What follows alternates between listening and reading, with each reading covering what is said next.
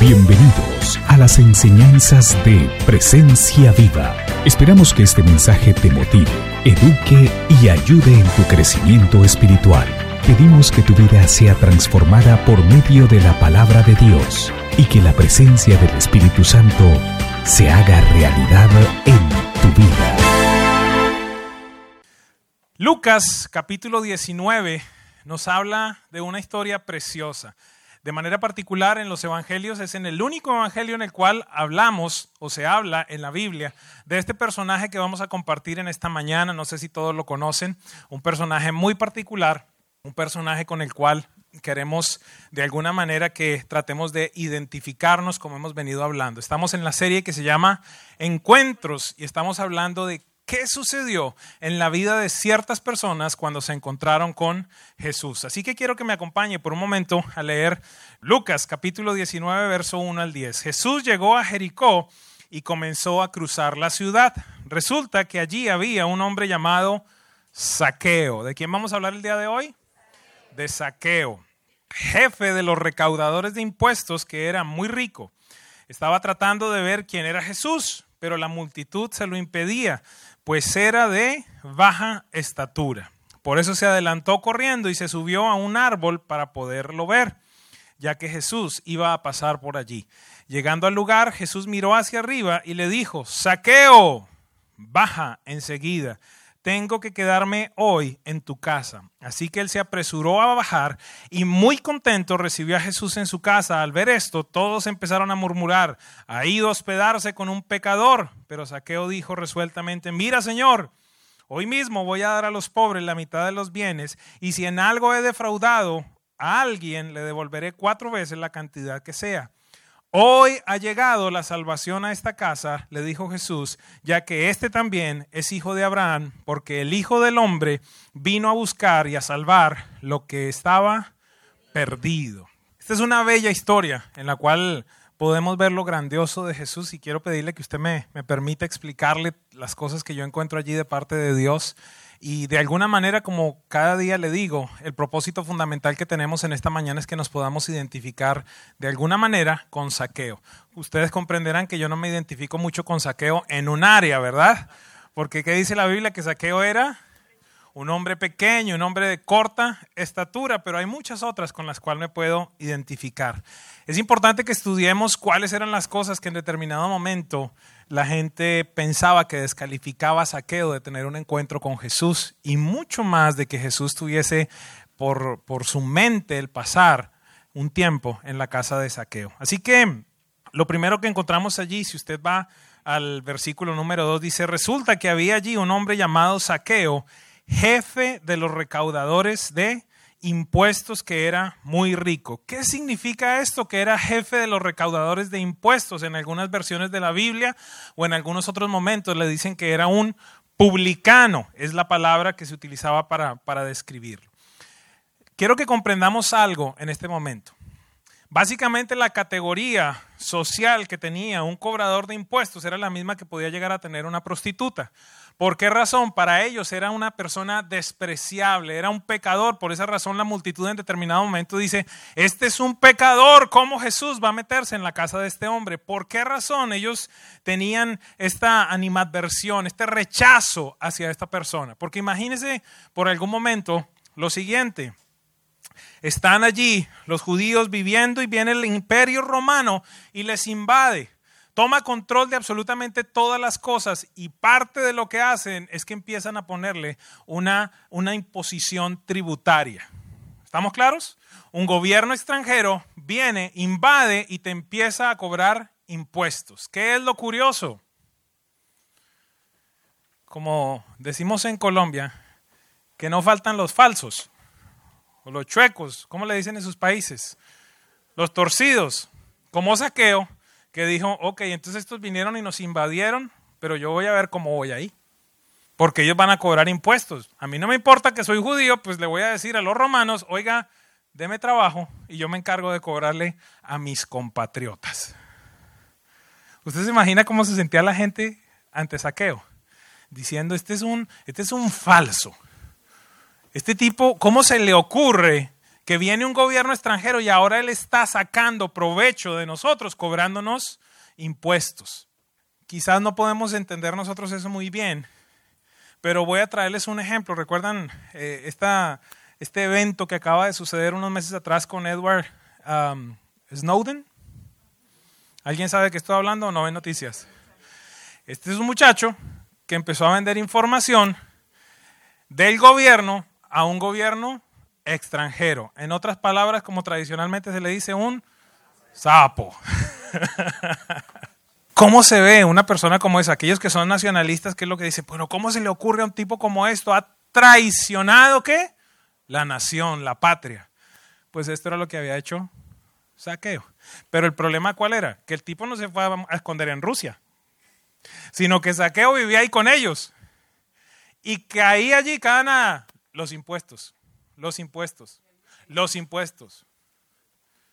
O sea, a Saqueo no le bastó trabajar para la IRS, ¿verdad? Porque ah, ¿cuántos, cuántos, ¿cuántos se deleitan cuando le llega una carta de la IRS? Dígame la verdad, dígame la verdad.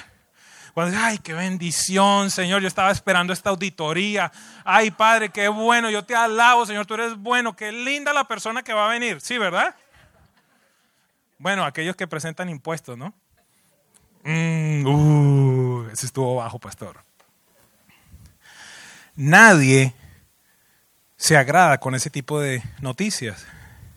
Pues este hombre se dedicaba a cobrar impuestos, a ser un explotador de su propio pueblo. Y en ese transcurso, pues yo me imagino algo como esto. Dice que Saqueo decía, ok, para Roma, dos. Y se quedaba por ahí, uno para Saqueo. Entonces, ¿qué sucede? Que este era un hombre detestable y despreciable por la sociedad.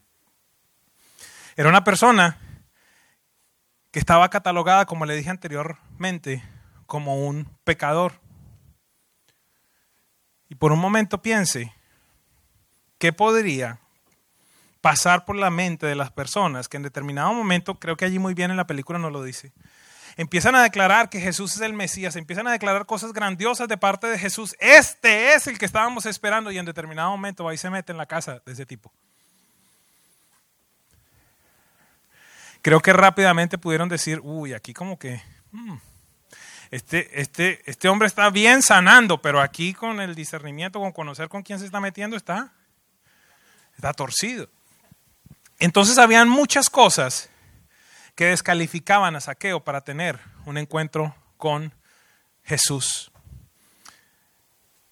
Es factible, y aquí quiero que nos empecemos a relacionar de alguna manera con Saqueo. Es factible que pudiéramos comprender esta mañana el rechazo, el desprecio, la crítica que este hombre enfrentaba. Porque ese es el tipo de cosas que nosotros no vemos en la Biblia muchas veces. Simplemente decimos, ah, era un hombre que cobraba impuestos y Jesús fue a comer a la casa de él. Sí, pero ¿usted se imagina lo que sería un día en la vida de saqueo? Sí, creo que tenía una motivación de enriquecerse, más adelante lo vamos a ver, y ese, y ese fue todo el propósito que tenía en determinado momento de acumular riqueza, pero en el día a día, ¿cómo piensa usted que era la vida de esta persona? Iba caminando por cualquier lado y dice, uy, ahí viene este tipo. Apenas pasado, murmuración.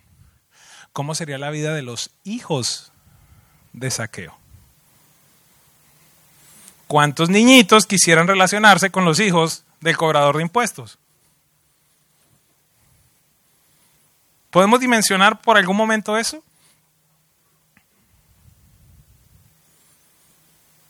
Rechazo, crítica, desprecio, juicio por cosas que él había tomado la decisión. Y es factible que en esta mañana se encuentre entre nosotros y Posiblemente yo diría, no existe ninguno de nosotros que no haya experimentado algo como esto, pero es factible que algunos de nosotros lo hayamos experimentado a un nivel superior que otros. Personas que han sufrido el desprecio, personas que han sufrido el rechazo, la crítica. ¿Cómo tú te puedes identificar en esta mañana con saqueo? ¿Y por qué te digo esto? Porque en tanto empiezo a plantear esta enseñanza, quiero que recuerdes, por favor, que Jesús fue a buscar a Saqueo. Que Jesús fue por encima de las decisiones que Saqueo había tomado en su vida y lo llamó y fue a su casa. Esta semana estaba reunido con, con una persona en una consejería y empezamos a hablar de diferentes cosas y llegó un instante en el que el Espíritu Santo me dice, esta persona vino buscando consejo por esto, pero realmente lo que yo quiero que tú lidies es con esto. ¿Cuánto le ha pasado eso en determinado momento? Que usted va buscando algo y resulta que Dios le da una cosa totalmente diferente. Y empiezo a indagar en la vida de esta persona. Y el Señor me va dirigiendo, increíble, me va dirigiendo con cada cosa. Y veía, de alguna manera, que sobre esta persona habían venido operando algunas cosas, como esto que estoy hablando aquí, como el rechazo, como el abandono, como el desprecio, como el temor, la inseguridad, no sé si alguien se identifica. Y esta persona me venía a hablar porque había un fruto en su vida, pero Dios lo que quería era lidiar con la raíz.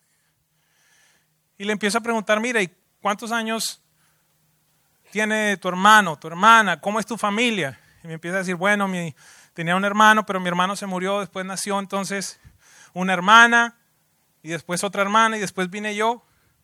Yo le decía, ya, ¿cuánta edad saliste? Empezaron unas preguntas allí específicas y, entre la persona que estuvo, que nació antes que esta persona y ella, había un, un espacio de tiempo muy pequeño. Y le dije, ¿y tú fuiste? ¿Sabes si tú fuiste un bebé deseado?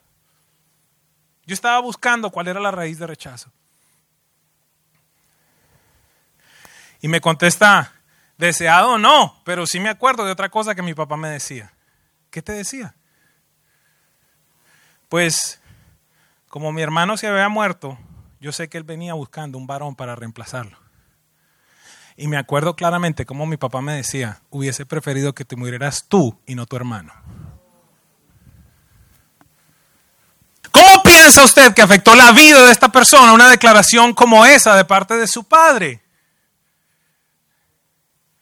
Que tu padre, aquel del cual tú piensas que tienes protección, afirmación, que te debe guardar, que te debe cuidar, te diga, ¿sabes qué? Prefiero que tú te mueras, pero que no se muera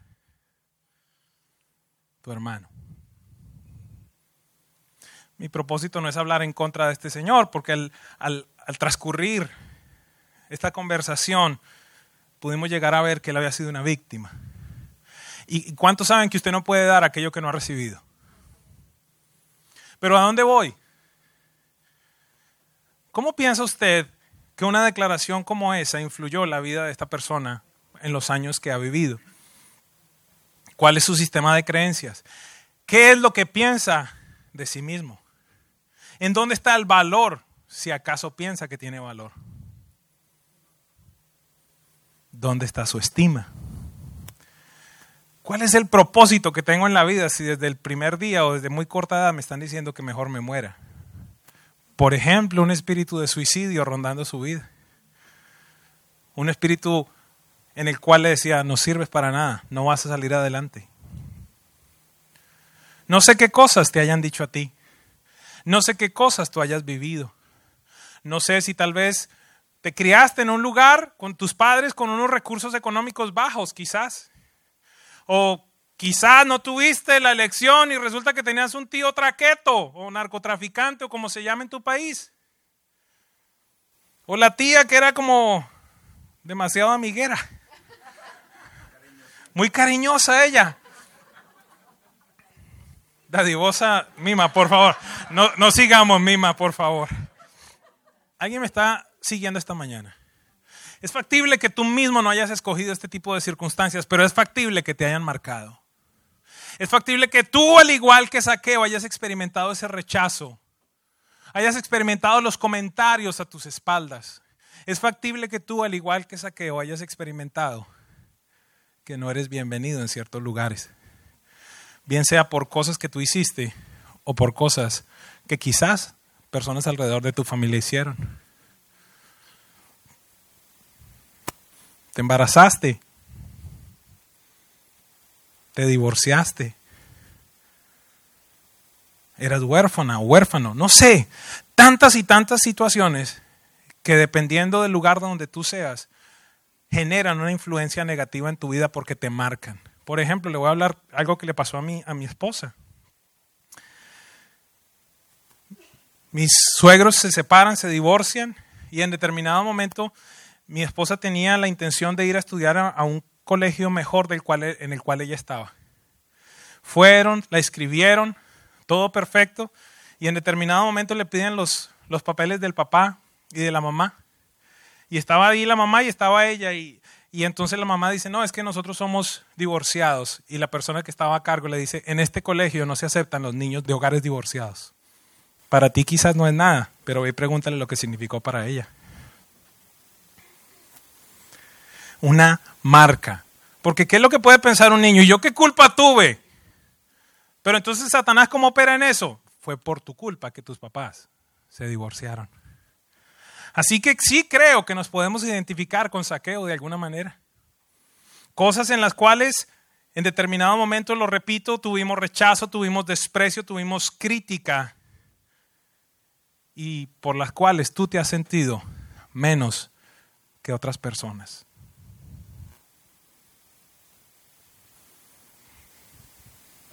Hablaba con una familia algún día que tuvieron una situación trágica, sufrieron un atentado en un país y tuvieron que salir de ese país. Y por años estuvo el fantasma en su mente de qué pensarían sus amigos, que seguramente nosotros estábamos en negocios ilegales, que seguramente esto, que seguramente aquello, por años perseguidos por una sombra que no tenía nada que ver con ellos. Esta mañana es factible que haya muchos saqueos en medio de nosotros. ¿Alguien se puede identificar con algo? La segunda situación que en determinado momento impedía que Saqueo pudiese tener un encuentro con Jesús, que era pues que tenía un tamaño pequeño. Creo que allí de alguna manera la película nos muestra un poquitito de lo que la Biblia dice cuando habla de multitudes. En este fin de semana se está llevando la, a cabo la grandiosa ah, reunión de DJs que se llama Ultra. Esas son multitudes.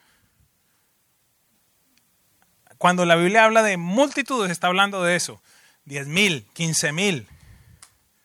Mire, Jesús era la celebridad de la época. Aparte entienda algo, si usted ha sido ciego toda la vida y escucha que hay un hombre que está sanando a los ciegos, si usted ha tenido lepra toda la vida y escucha que hay un hombre que está sanando la lepra, si usted ha tenido flujo de sangre por 18 años con menstruación y escucha que hay un hombre, dígame si usted no va a correr. Dígame cuántos enfermos podían existir en una generación como esa donde no hay la tecnología que hoy tenemos. Así que no son 15 o 20, como muchas veces vemos en unas malas películas, sino que eran multitudes que rodeaban a Jesús. Multitudes que lo apretaban y este hombre tenía una circunstancia. Era bajito, era chiquito. Es factible que también haya tenido que enfrentar la burla, el desprecio y los comentarios despectivos de parte de sus amigos en la infancia o de la gente a su alrededor. De mí se burlaron por la estatura a la inversa. Mi mamá me cuenta los rollos cuando tenía siete años y en ningún lugar me recibían porque dice, ese niño no tiene siete años, ¿cómo va a venir a primero si tiene como, debe tener como doce? Entonces tuvo que ir a sacarme lo que en Colombia se llama una tarjeta de identidad donde verificaba el gobierno que yo tenía siete años y que medía lo de uno de doce. Y me pusieron apodos. Y me segregaban muchas veces. A mi esposa siendo alta le decían, ah, volcana con cagua, le decían a ella. Usted se ríe, pero imagínese lo que le pasa a un niño. Su cabello ondulado, no sé si todos conocen de la marca esta, pero le decían eh, esponjilla bombril. Porque tenía su cabello eh, crespo, ¿verdad? Y la esponjilla es, no sé si, bueno, una esponjilla. Vaya Google.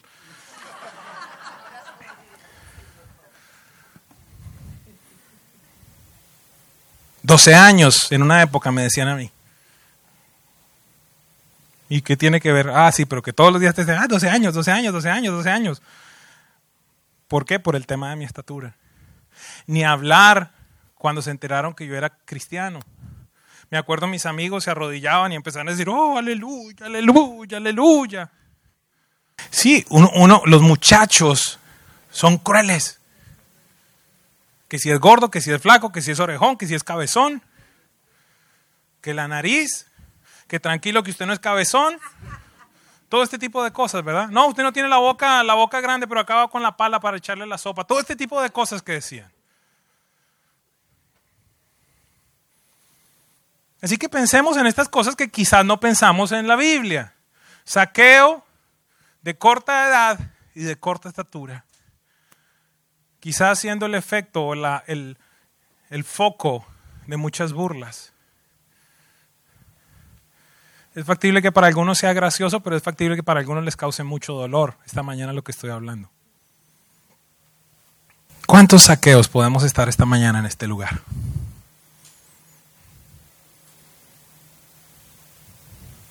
Y Jesús va por encima de todas estas cosas. También encontramos que delante de todo lo que estaba sucediendo, Saqueo era otro más en la multitud. Me, me gusta mucho esto. ¿Por qué razón? Porque con todo el dinero que tenía Saqueo no pudo comprar un puesto VIP para llegar a Jesús. Pero tampoco todos estos problemas que él tenía, el odio, el rechazo, lo apartaron o lo separaron de que Jesús en determinado momento se detuviera y no se alejara de él. ¿Qué aprendemos de Jesús? Lucas 19:5 dice lo siguiente, y este es el versículo fundamental de esta mañana. Llegando a ese lugar, Jesús miró hacia arriba y le dijo, Saqueo, baja enseguida, tengo que quedarme hoy en tu casa. Yo no sé qué circunstancia tú has vivido. Yo no sé cómo tú te identificas con saqueo en esta mañana. Pero quiero decirte algo, al igual que con saqueo, Jesús en determinado momento se detuvo en el lugar donde tú estabas. No sé cuál era tu árbol. No sé en qué árbol tú te habías metido. Quizás saqueo, dicen algunos historiadores, que se había escondido en este árbol, porque usualmente eran unos árboles muy altos para que nadie viera lo que él estaba tratando de ver. Algo le había causado curiosidad a este hombre. Este hombre era exitoso, este hombre tenía dinero, este hombre tenía garantizada su vida y quizás las de las siguientes generaciones, pero escuchó algo que le causó curiosidad respecto a Jesús. Y es factible que a ti te haya sucedido lo mismo. A pesar de lo rico que era, tenía un vacío dentro de él. Me imagino que Saqueo decía, tiene que existir algo superior a esto. ¿Tan solo es esto? ¿Tan solo intercambié yo dinero por todo este desprecio? ¿De eso vale mi vida?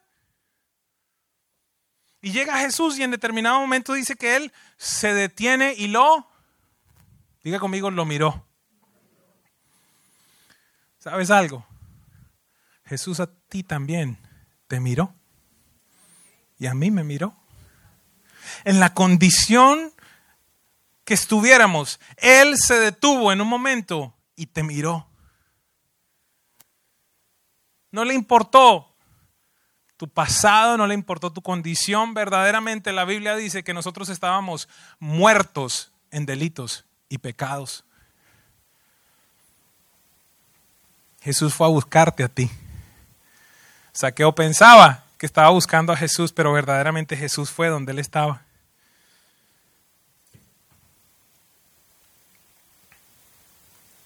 ¿Qué significa que Jesús te mira? Significa que Él conoce absolutamente todas las cosas de tu vida. Por esa razón esta mañana cuando yo decía, Señor, indaga nuestro corazón, porque Él nos conoce.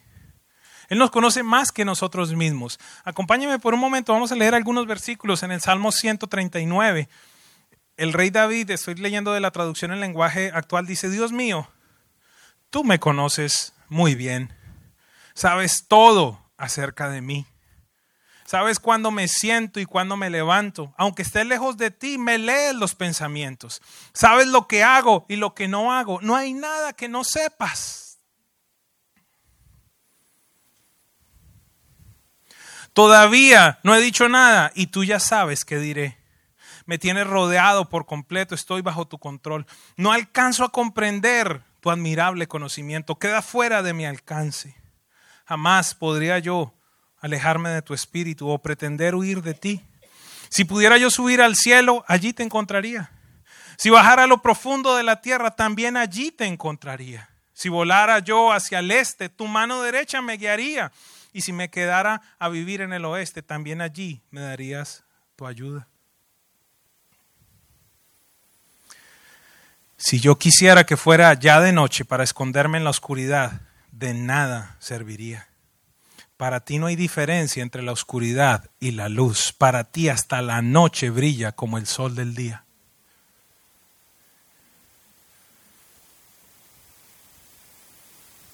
Él te ha visto. Él te conoce. No sé cuál es tu historia.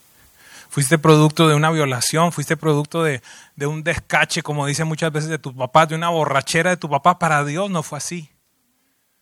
¿Cómo me puedes asegurar eso? Dios mío, tú fuiste quien me formó en el vientre de mi madre. Tú fuiste quien me formó cada parte de mi cuerpo. Soy una creación maravillosa. Y por todo esto te doy gracias. Todo lo que haces es maravilloso y de eso estoy bien seguro. Cierro con estos dos versículos donde el salmista dice, Tú viste cuando mi cuerpo fue cobrando forma en las profundidades de la tierra. Aún no había vivido un solo día cuando tú ya habías decidido cuánto tiempo viviría. Lo habías anotado en tu libro. Dios mío, qué difícil me resulta entender tus pensamientos, pero más difícil todavía me sería tratar de contarlos. Serían más que la arena del mar. Y aún si pudiera contarlos, me dormiría y al despertar todavía estarías conmigo. Esta mañana quiero decirte algo. En los momentos más oscuros de tu vida, la luz de Dios estaba allí sobre ti. En los momentos del abandono, en los momentos del rechazo, en los momentos del sufrimiento, la Biblia nos garantiza que la mirada de Dios estaba sobre nosotros. Qué impactante cuando el salmista digo, estoy pensando algo, lo voy a decir y tú ya sabes. Eso te hace o te debería generar la confianza en el Dios en el que tú has creído, que no hay nada que se le escape a él de las manos, que no hay nada que le tome por sorpresa. Pudieras abrazar esta mañana esa declaración del mismo Dios allí cuando dice, yo sé, Dios hablándole al pueblo, yo sé los planes que tengo para ustedes planes de bendición y no de calamidad para darles un futuro y una esperanza. Ese mismo Dios que también en el libro de Deuteronomio capítulo 8 dice, yo, yo te llevé por medio del desierto, te hice pasar hambre, pero te alimenté en el desierto, tenía sed, pero te di de beber. Te llevé allí para humillarte, dice Dios, y para probar lo que había en tu corazón, a ver si me dieras las gracias. Pero muchas veces tú y yo, con cualquier circunstancia que no nos gusta, o que no nos parece correcta, o que no nos parece justa, empezamos a renegar de Dios. Y después vuelve a repetir la Biblia exactamente lo mismo. Dice, y te llevé por un desierto y te probé. Y allí habían serpientes y habían escorpiones. Y dice, para probar lo que había en tu corazón, para humillarte. Y a continuación ese verso dice algo precioso. Y para el final hacerte el bien. Ese es mi Dios. Por esa razón no me gustó la película de Noé, porque habla de, habla de un Dios que no es el Dios que yo conozco. Un Dios que es bueno, que tiene cuidado de nosotros. Claro que vamos a pasar por disciplina. ¿Usted piensa que para mí es muy deleitoso cuando tengo que disciplinar a mi hija? Usted le ve los cachetes y empieza ya a reírse, pero ella, ella, ella sabe lo que está haciendo mal. Y le tengo que venir a hablar a decirle, no, Mariana, no se hace. No es deleitoso, pero yo sé, porque sé, porque sé que al fin del tiempo va a ser una mujer de Dios que no me va a avergonzar. Dice la Biblia que Jesús se detuvo y vio a Saqueo. Él te ha visto. Y continuamos con algo aún más aterrador. Imagínate que Jesús para, se queda viéndote y te dice, Paola, ven. Y usted cómo sabe mi nombre? Porque nosotros decimos, ay, sí, saqueo baja y saqueo bajó. No existe referencia en la Biblia que Jesús hubiese tenido un encuentro anterior a saqueo. Es más, lo vemos allí claramente con toda la descripción, no existe. Y nosotros no, no dimensionamos esas cosas. Quiero, quiero, mire, aquí no hay mucha gente, pero imagínense que en determinado momento yo me acercara a cualquiera de ustedes y lo llamara por su nombre, le dijera dónde vive, qué sucedió esta semana. Yo creo que algo le empieza a impactar a usted. ¿Qué nos deja saber eso? Nos deja profundizar mucho más en el conocimiento que Dios tiene de todas las circunstancias que hemos vivido. Los dolores que viviste, Él los conoce también. Las alegrías, todas las cosas Él las conoce. Y muchas veces pasamos rápidamente las circunstancias pensando, no, Dios no está aquí.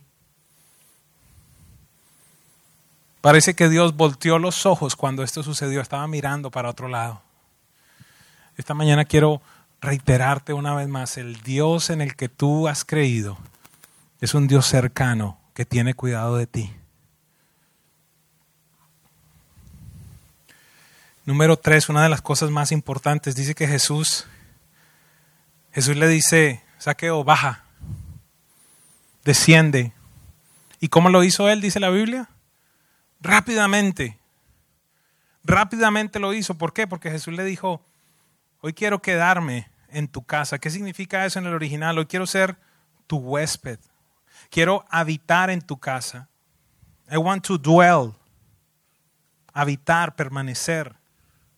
I want to be present, dice en el, en el, en el original, en el inglés traducido. Quiero estar presente en tu casa. Quiero permanecer en tu casa. ¿Qué quiere decir eso para ti y para mí? Quiero anunciarte algo en esta mañana. Jesús ya no está caminando las aldeas. Jesús está sentado a la diestra de Dios, en el trono celestial. Pero en el, en el planeta Tierra, Existe alguien llamado el Espíritu Santo que recorre todas las ciudades del planeta Tierra y en busca de los hijos de Dios diciendo, hazme una habitación en tu casa, quiero ir a morar en tu casa. Esto continúa ocurriendo el día de hoy. Esto continúa teniendo vigencia el día de hoy. Jesús no quería simplemente una relación casual con Saqueo. Porque fácilmente le hubiera podido decir tres o cuatro cosas más y haber producido algo en la vida de Saqueo. Pero no. Jesús dice, yo quiero ir a quedarme en tu casa. Quiero preguntarte en esta mañana. ¿Has invitado a la persona del Espíritu Santo a tu casa, a tu vida. Tenemos la mala fortuna de que el Espíritu Santo es uno de los desconocidos en las iglesias. Pero Jesús le dijo a sus discípulos, no se atrevan a hacer absolutamente nada si no viene el Espíritu Santo para estar con ustedes.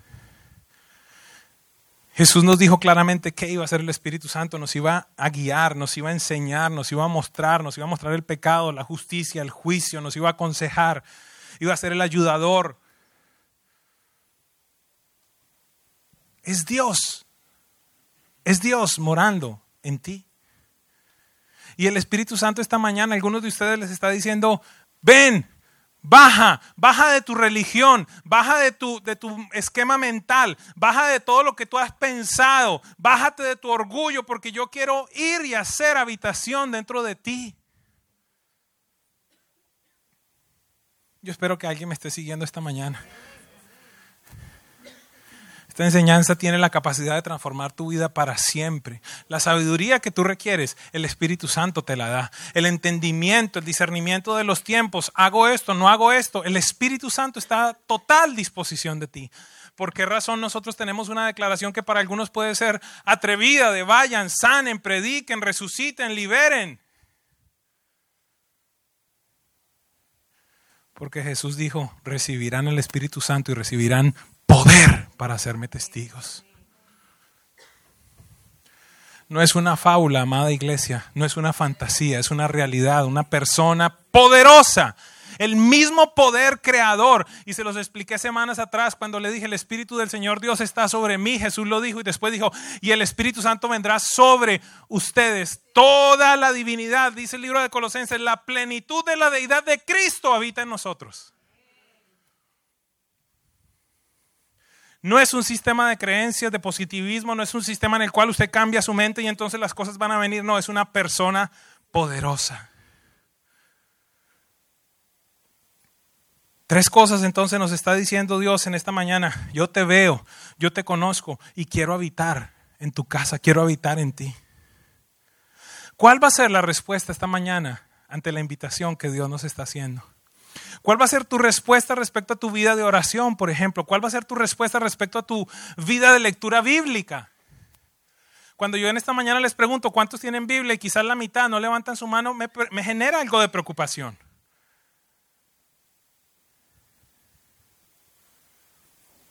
¿Cómo no? ¿Cómo no me va a generar preocupación? Días atrás me llegaba un email diciendo que qué sería de nosotros si la Biblia fuera para nosotros lo mismo que es el teléfono celular.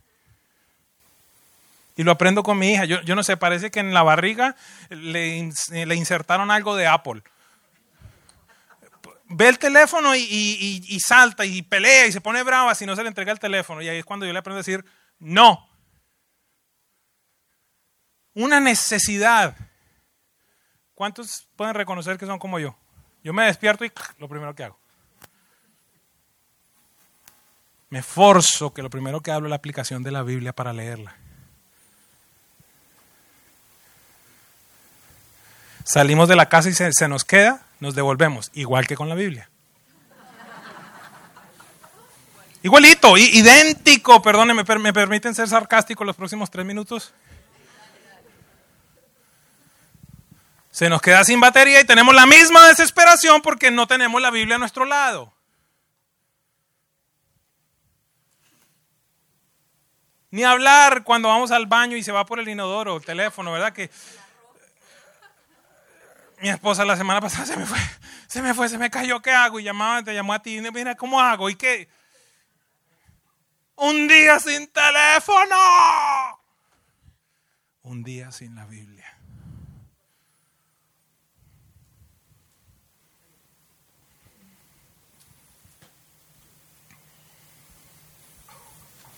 Qué lindo tener la misma hambre de conocer las historias de la Biblia que de conocer las historias de tus amigos en Facebook o en Instagram.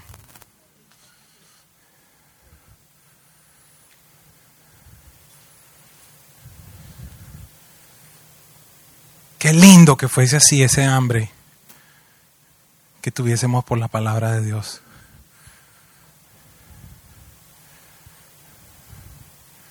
No levante su mano, pero ¿cuántos pueden reconocer que usted puede pasar cinco, seis días, siete días sin abrir la Biblia y no le pasa nada?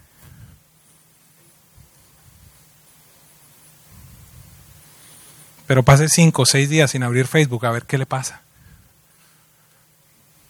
Y estoy hablando de la persona del Espíritu Santo y, y uno de los hombres de Dios que admiro, Marcos Witt, dijo algo tremendo años atrás y me gusta reiterarlo y volverlo a decir. Él dijo, si Dios decidiera en determinado momento retirar, llevarse al Espíritu Santo de la tierra, la iglesia seguiría haciendo el 90% de las cosas que hace. Cuando se supone que nosotros somos dependientes del Espíritu de Dios, que nuestra vida está conectada a Él, que Él es nuestra fuente de poder, Él es nuestra fuente de sabiduría, Él es nuestra vida. La enseñanza del día de hoy no es liviana ni es otra enseñanza más, amada iglesia.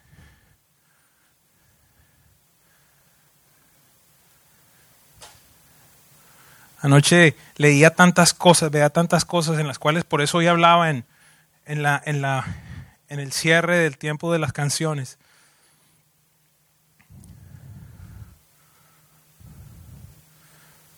¿Cómo entonces nosotros en las consejerías ahora no es que tengo una debilidad? ¿Y cuál es tu debilidad? Que tengo seis mujeres. Eso es, la Biblia lo llama adulterio, pecado. Es que yo tengo la lengua un poquito larga y se me sueltan. Eso la Biblia lo llama chisme. Es que tú sabes, a veces me, me traigo las hojas y los lápices de la, de la oficina y, eso se llama robo. ¿Seguimos por ahí por el robo? Es que tú sabes, a veces yo diezmo, a veces yo no diezmo, diezmo, no sé qué es. Eso se llama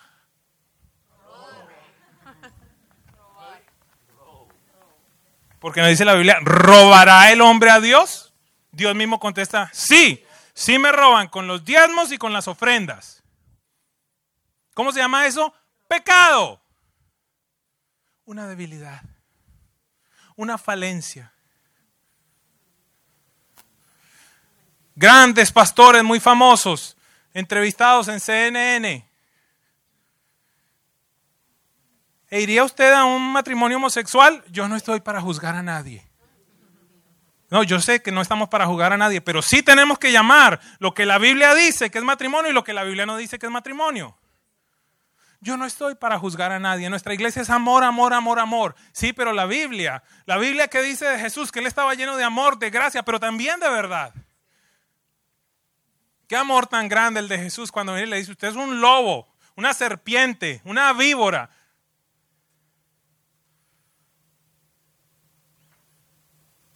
Ese es el Jesús que no vemos. Porque discúlpeme, usualmente en las películas el Jesús que vemos es un poquito afeminado, romántico, paz, love, peace and love.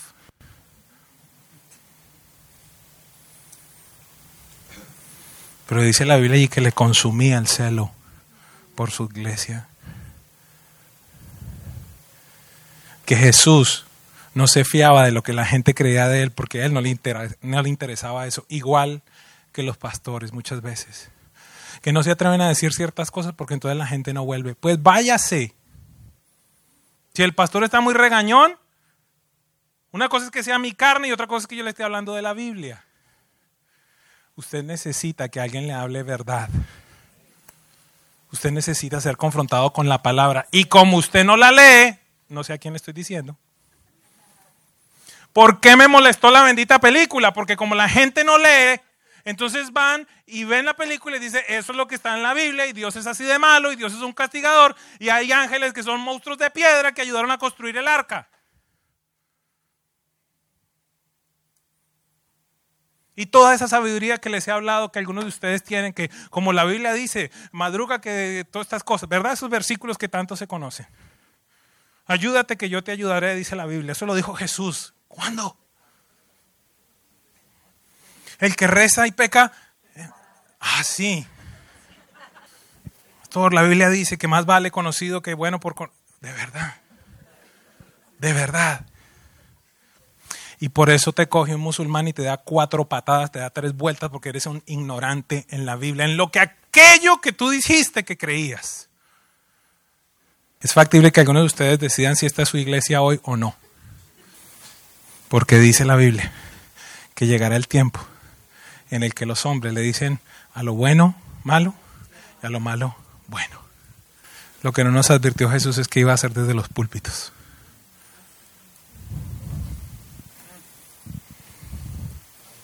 Tú quieres saber si has tenido un encuentro verdadero con Jesús. Lucas 19:8 dice, pero saqueo, dijo resueltamente, mira, Señor, mira, curios. ¿Qué significa esa palabra en el original?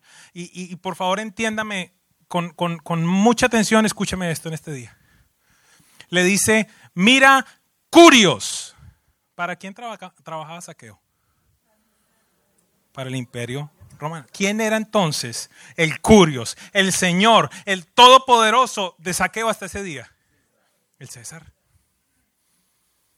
aquel del cual él dependía, su trabajo dependía de él. sus ingresos dependían de él. Había vivido su vida proclamando y defendiendo al Curios César. Saqueo tiene un encuentro personal con Jesucristo y se levanta y dice, mira, Curios.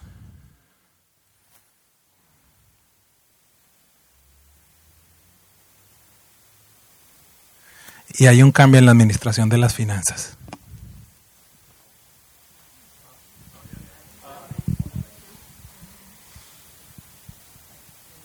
Tú me vas a decir que Jesús es tu Señor y tu Salvador y no ofrendas y no diezmas y, hay gente en necesidad a tu lado y a ti te da lo mismo. ¿Tú crees que es casualidad que Jesús deje ese versículo allí? Inmediato. Inmediato. ¿Sabes qué? Hoy decido que tú Jesús, eres mi curios, mi Señor. Y debido a esta decisión que estoy tomando, mira, esto es lo que voy a hacer. En aquello que era lo que más me importaba, porque yo deseché a mi pueblo, lo traicioné en búsqueda de dinero. Esa área de mi vida que era tan fuerte, a partir de hoy, tú, curios, la pongo a tus pies. Y lo primero que voy a hacer es que de toda la fortuna que tengo, la mitad la voy a dar a los pobres. La mitad de todo lo que he acumulado se lo voy a dar a los pobres y a los que les he robado. Y a los que les he robado le voy a devolver cuatro veces. Qué curiosidad, diga conmigo, qué curiosidad. Que en ese momento Jesús dice, hoy ha llegado la salvación a la casa.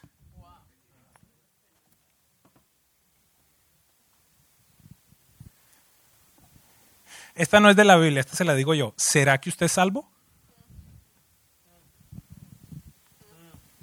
Yo creo que por dos cosas Jesús dijo eso. Número uno, porque evidentemente había llegado la salvación. Jesús era la salvación. Pero número dos, porque era tan evidente que Saqueo había tenido un encuentro personal con él que instantáneamente él dice, oh, un segundo, un segundo, un segundo esto lo tengo que cambiar aquí y ahora. Quizás usted comprende por qué Jesús dice, ¿por qué me llaman Señor, Señor y no hacen mi voluntad? Mi suprema autoridad en el original. Hoy tomo decisiones curiosas. Quiero que cierre sus ojos por un momento, por favor. Y que le pida al Espíritu Santo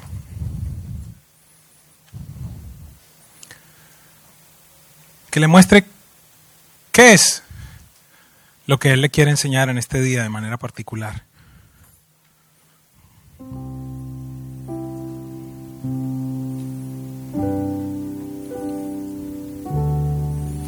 ¿Cuáles son esas áreas que al igual que saqueo, tienen que demostrar un encuentro verdadero con Jesús. De forma particular, Saqueo, creo que aquí claramente nos muestra que su situación era el dinero. ¿Por qué le puedo decir esto? Porque encontramos a otras personas que tuvieron en determinada instancia esos encuentros con Jesús. Y Jesús les mandó a hacer lo que Saqueo hizo sin que Jesús se lo mandara a hacer. Al joven rico él le dijo, ve, vende todo y dáselo a los pobres. A Saqueo nadie se lo dijo. Fue una revelación de Dios. Amados, esta mañana Dios nos lleva a estudiar la vida de un hombre que sufrió rechazo, abandono, burla, desprecio.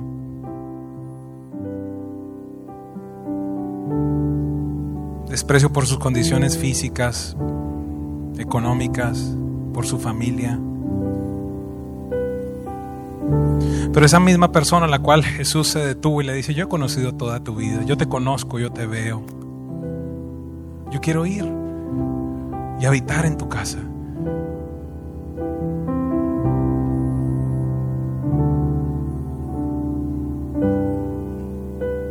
Quiero pedirle que en su vida no haya simplemente una curiosidad por Jesús,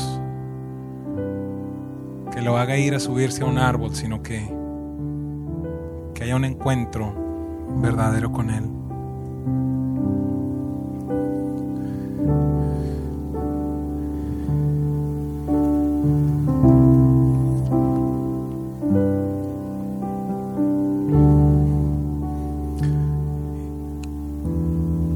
Espíritu Santo, obra en medio de nosotros. Tú eres el que convence de justicia, de juicio, de pecado. Tú utilizas hombres para hablar. Y en esta mañana he tratado de exponer tu palabra, esa palabra que fue inspirada por Dios. Te pido que tú nos muestres en este día cuán amor tú tienes por nosotros, que has visto cada uno de nuestros dolores, de nuestros sufrimientos, que has conocido hasta lo más profundo de las lágrimas que hemos tenido. Tú has estado allí en mis momentos de dolor, en mis momentos de soledad, de tristeza. Allí estuviste. Y quiero que le muestres a cada persona que así mismo tú estuviste allí con ellos. No les abandonaste, no les dejaste. Tu mano les protegió.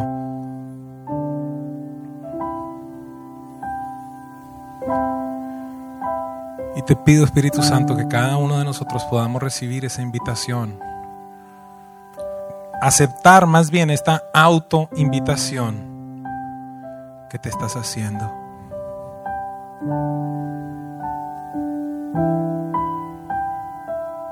¿Qué decisiones usted tiene que tomar en esta mañana con lo que el Espíritu Santo nos ha hablado? ¿Cuáles son las cosas que deben ser ajustadas en su vida? ¿Cuáles son las prioridades que deben cambiar?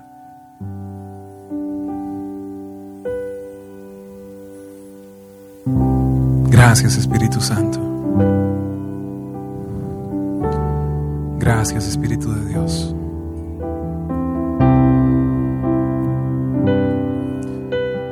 Gracias Espíritu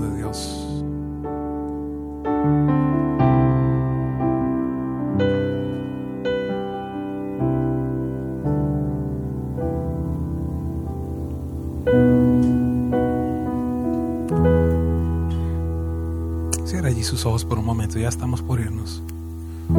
Permita que el Espíritu Santo le hable esta mañana. Siento que es una mañana en la cual Dios está transformando corazones.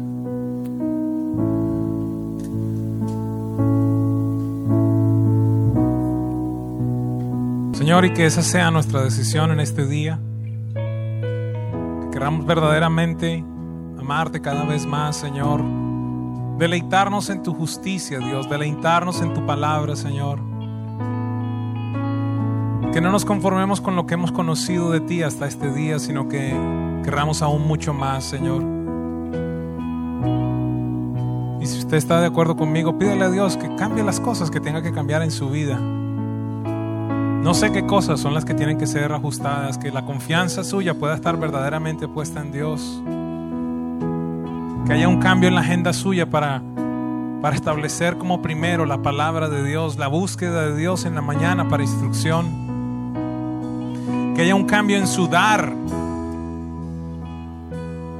Que sus finanzas también demuestren que usted ha reconocido a Jesucristo como Señor y como Salvador. Que usted sea una persona que vea a los necesitados y les ayude.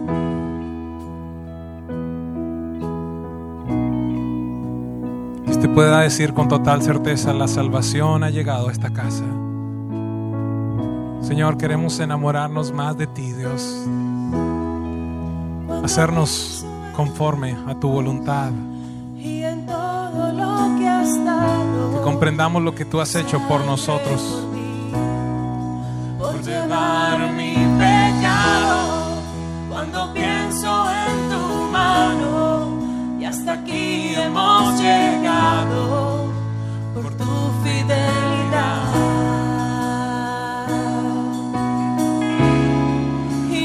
quiero conformar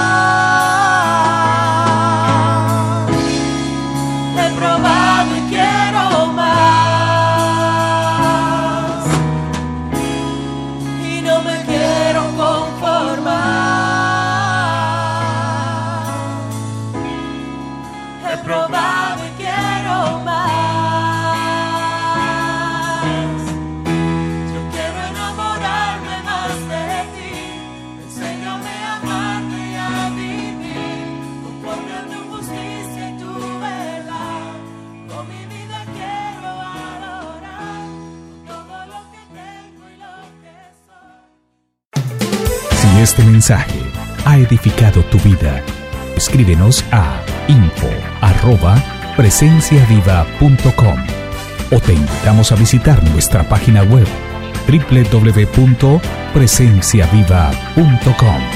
Hasta la próxima.